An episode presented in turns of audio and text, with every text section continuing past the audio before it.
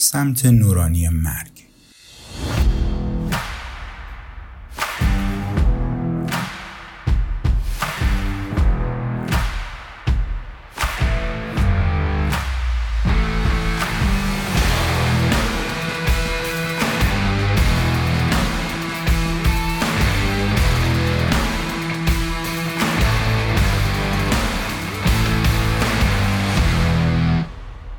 از روی این صخره به اون صخره میپرم. آروم آروم به صعود ادامه میدم.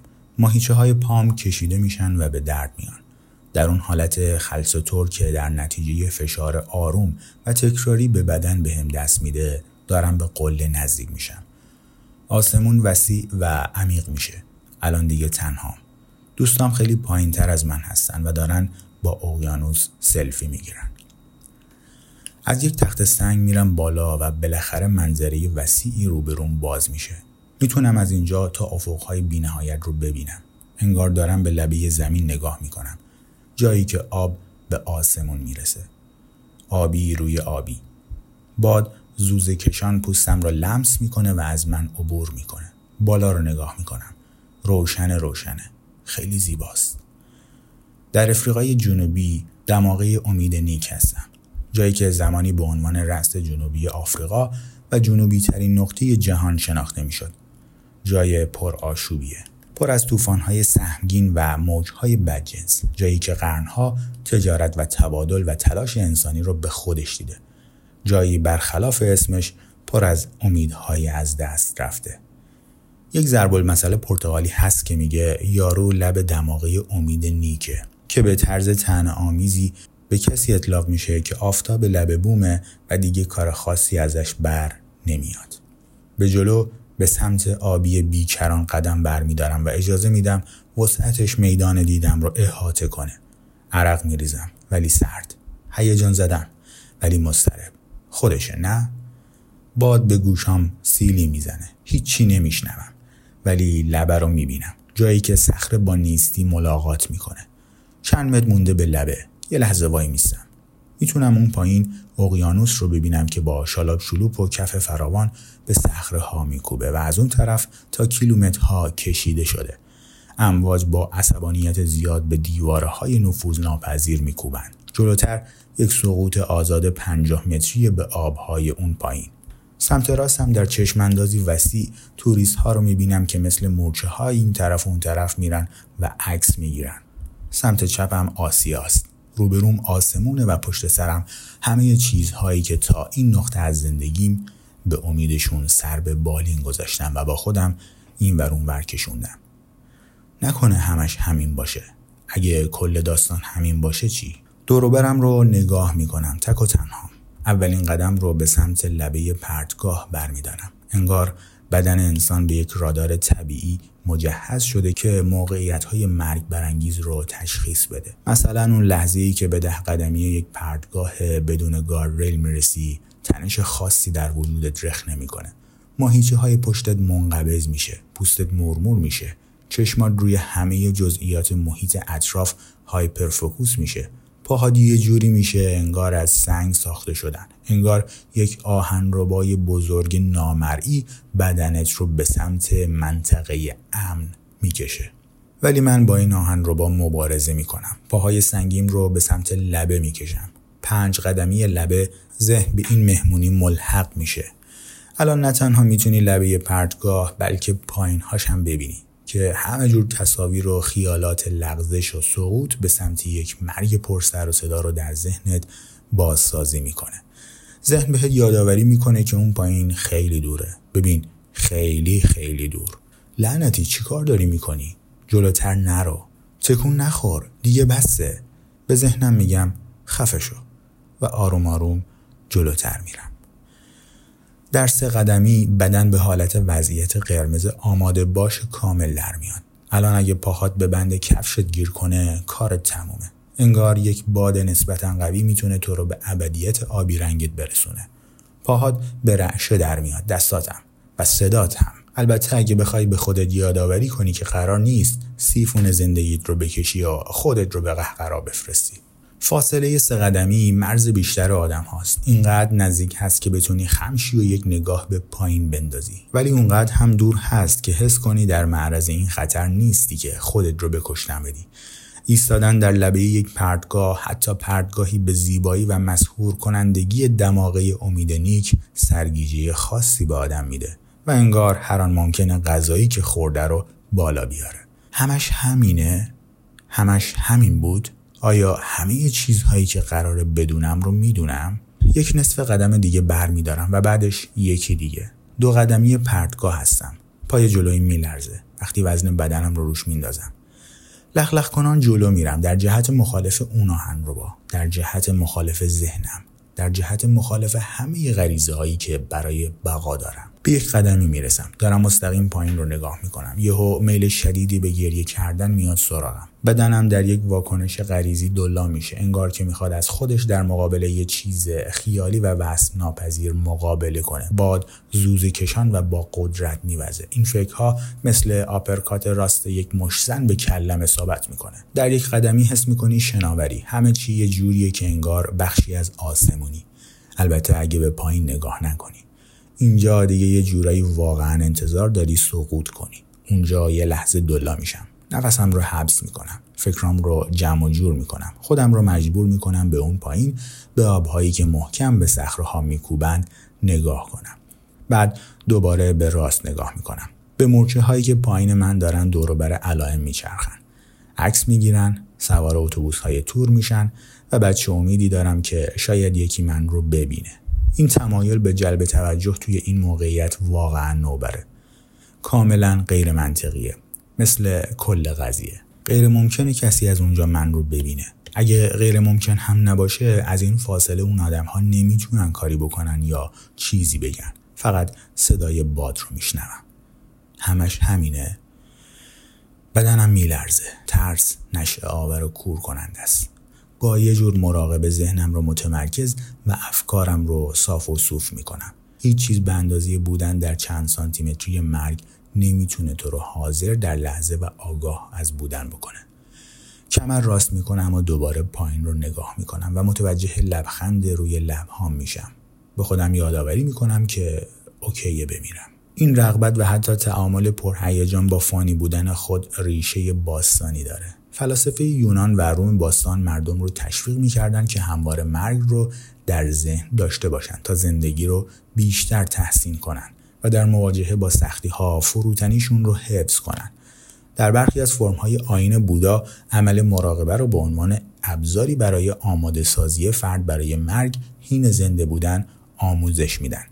در این آین ها ذوب کردن منیت در یک هیچ بینهایت رسیدن به حالت روشن زمیری نیروانا مثل عبور فرد از پل سرات و رسیدن به آن سو است. حتی مارک اون احمق پشمالو که اومد و ستاره دنبالدار حالی رو جا گذاشت میگه ترس از مرگ نتیجه ترس از زندگیه. کسی که تا خیر طلاق زندگی می‌کنه هر لحظه آماده مرگه. برگردیم به پرتگاه. یه خورده خم میشم و وزنم رو به عقب میندازم. دستم رو میندازم روی زمین پشت سرم و آروم کنم و روی زمین می‌ذارم. یکی از پاهام رو از لبه آویزون می‌کنم و بعد از یکی از پاهام رو از لبه آویزون می‌کنم و بعد اون یکی پا.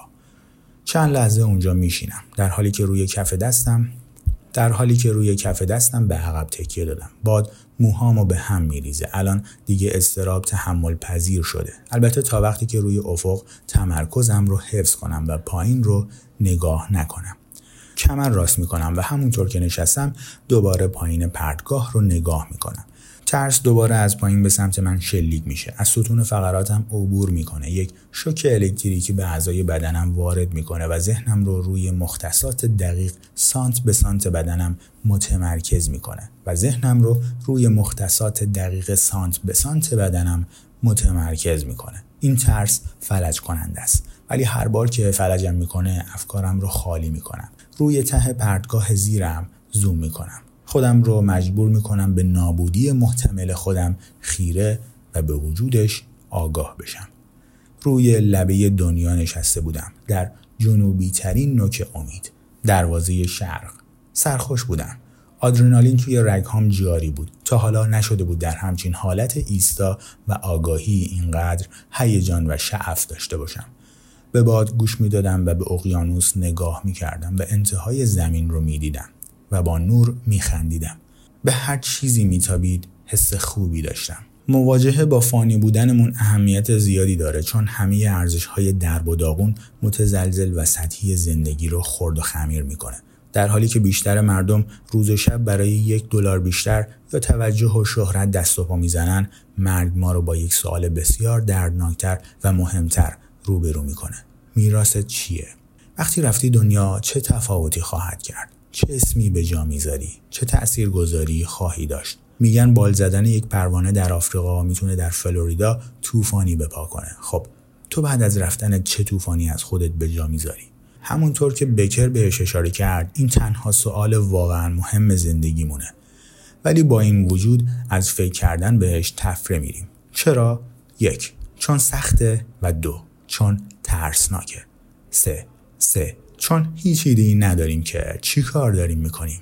وقتی از این سوال تفره میریم و ارزش های پوچ و رقت انگیز اجازه میدیم ذهنمون رو اسیر کنن و امیال و بلند پروازی هامون رو تحت کنترل خودشون در بیارن.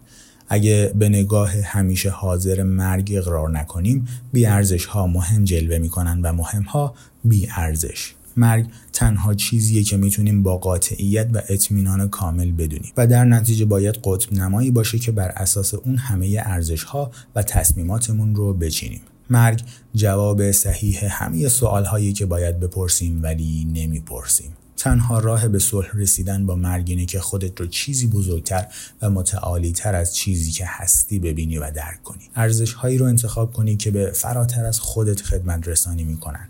ارزش هایی ساده و بیواسطه و قابل کنترل که تا به دنیای پر آشوب اطرافت رو داشته باشن. این ریشه همه خوشبختی هاست. چه پای حرف های عرستو بشینی یا روانشناس هاروارد یا عیسی مسیح یا بیتلز لعنتی. همشون میگن که شادکامی از یک چیز میاد. اهمیت دادن به چیزی فراتر از خودت بزرگتر از خودت. باور داشتن به اینکه تو عنصری از یک موجودیت بزرگتر هستی.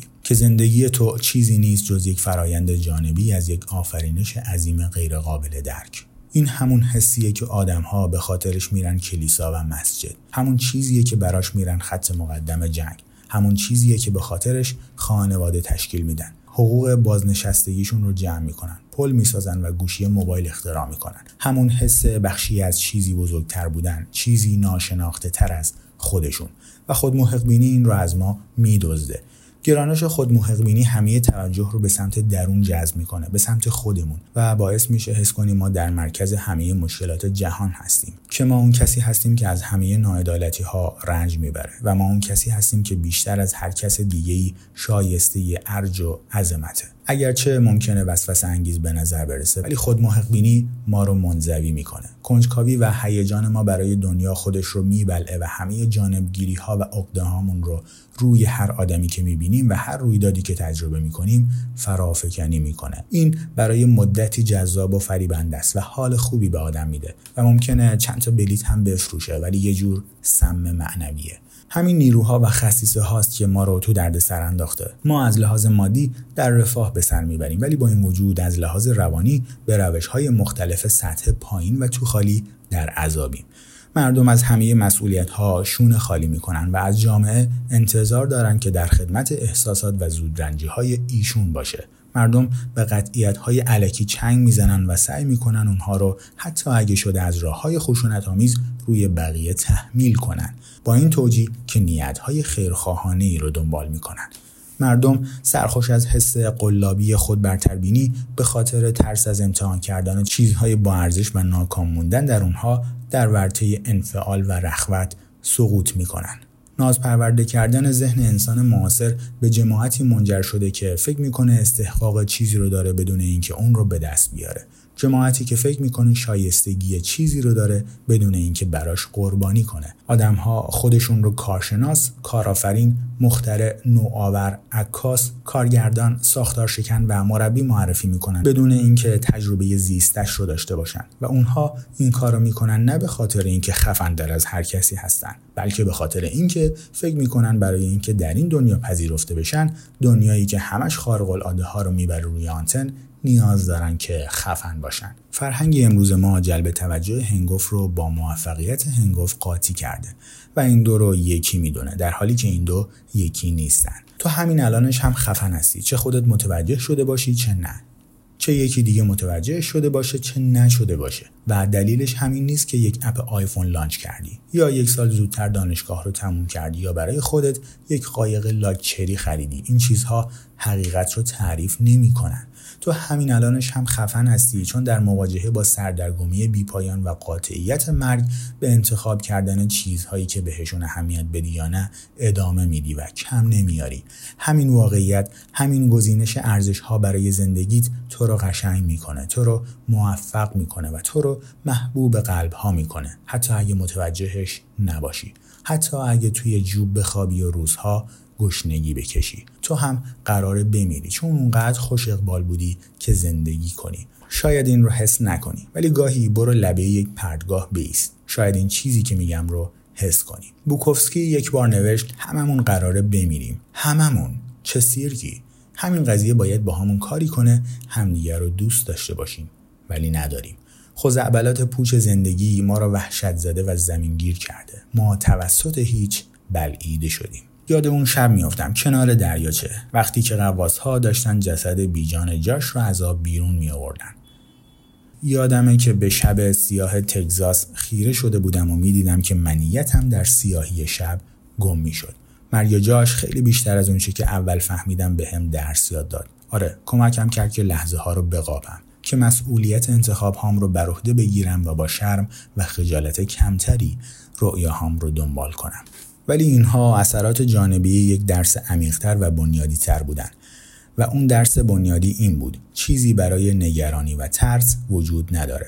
آخرش همه خوراک کرم هاییم و اینکه همیشه مرگ خودم رو به خودم یادآوری کنم. چه از طریق مراقبه یا مطالعه کتاب های فلسفی یا کارهای احمقانه مثل ایستادن لبه پرتگاهی در آفریقای جنوبی. تنها چیزیه که کمکم کرده این بصیرت رو جلوی چشمم و در هسته ذهنم نگه دارم. این پذیرش مرگ این درک شکنندگیم همه چی رو آسون تر کرده. اعتیاد هام رو از گیر و گور در آورده. خود محق بینی هام رو توی صورتم کوبیده و کاری کرده که مسئولیت مشکلات خودم رو بر عهده بگیرم.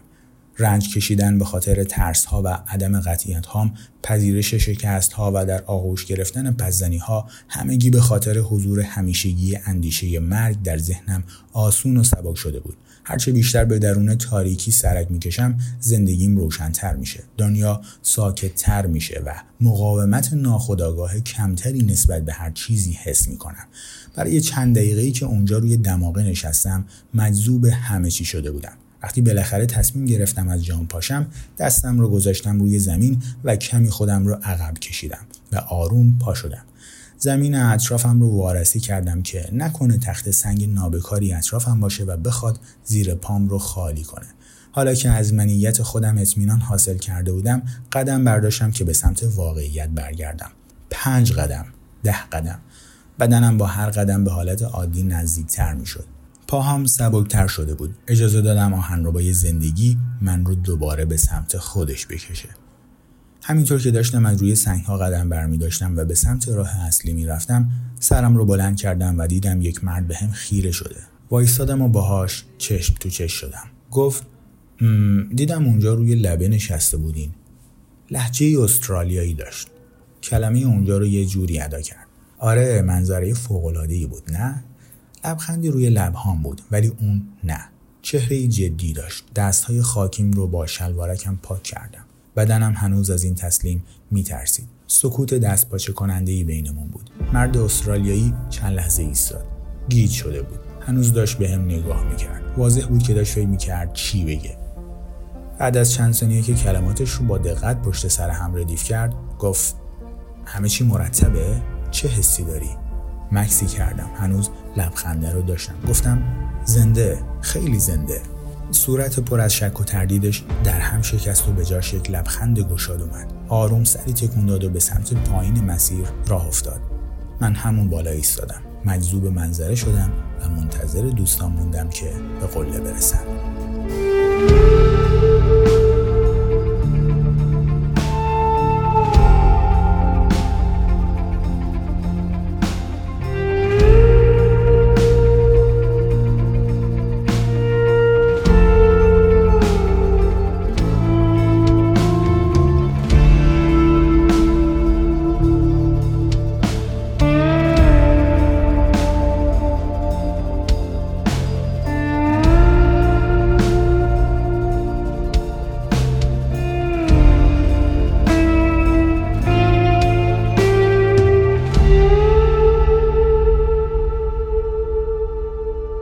قبل از اینکه این پادکست رو تموم کنی آقای ارشاد نیکخواه مترجم این کتاب یک یادداشتی برای شما داره. احتمالا الان که این کتاب رو تموم کردی من روی دوچرخم و زدم به چاک جاده و به احتمال زیاد حالم خیلی خوبه. می‌تونی قصه سفرهام رو از page خودم دنبال کنی. آدرس page 13 هم.